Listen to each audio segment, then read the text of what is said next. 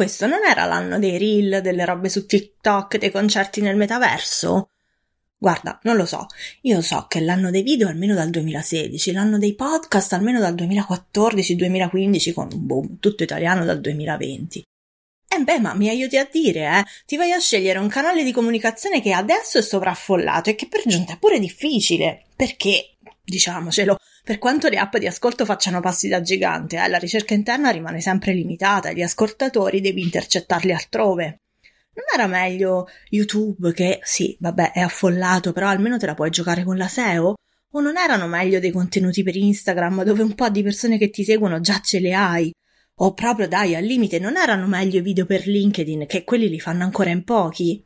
Senti, voce interiore, io non lo so se era meglio, forse lo so anche, ma comunque io ho deciso, questo è l'anno in cui io faccio quel cacchio che mi pare, e se la parola podcast mi è tornata in mente a gennaio, aprile, luglio, ottobre, novembre e dicembre del 2021 e gennaio del 2022, allora forse vorrà pure dire che quel cacchio che mi pare è creare un podcast, uno nuovo, perché buon ascolto l'ho amato tanto, ma sento un po' che ha esaurito la sua funzione. Vabbè, va, fai un po' come ti pare.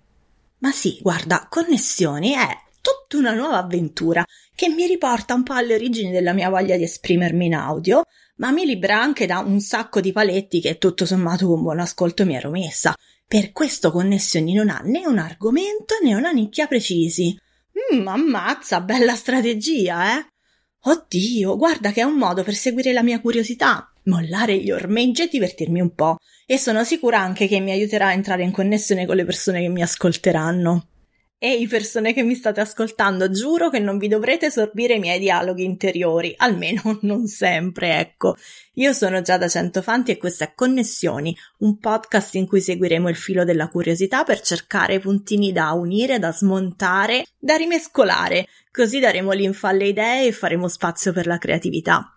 Nelle puntate condividerò con voi delle riflessioni e il punto di connessione o i punti di connessione, cioè il punto di partenza, lo spunto che ha fatto nascere le mie riflessioni. Il mio scopo è certamente condividere e portarvi un po' nel mio mondo, ma soprattutto dare a voi dei punti di connessione che possano liberare la vostra curiosità e i vostri pensieri. Non vedo l'ora di vedere dove ci porterà questo nuovo progetto. Nel frattempo, se vi va di entrare in connessione, io vi aspetto nella newsletter che trovate sul mio sito giadacento.com/newsletter e noi ci sentiamo alla prossima puntata fra 2 settimane in cui parleremo di possibilità. Ah, ci metti pure 2 settimane? Oh mamma mia, ma vuoi tacere? Noi ci stavamo salutando. Dicevamo, ciao gente, alla prossima e buone connessioni.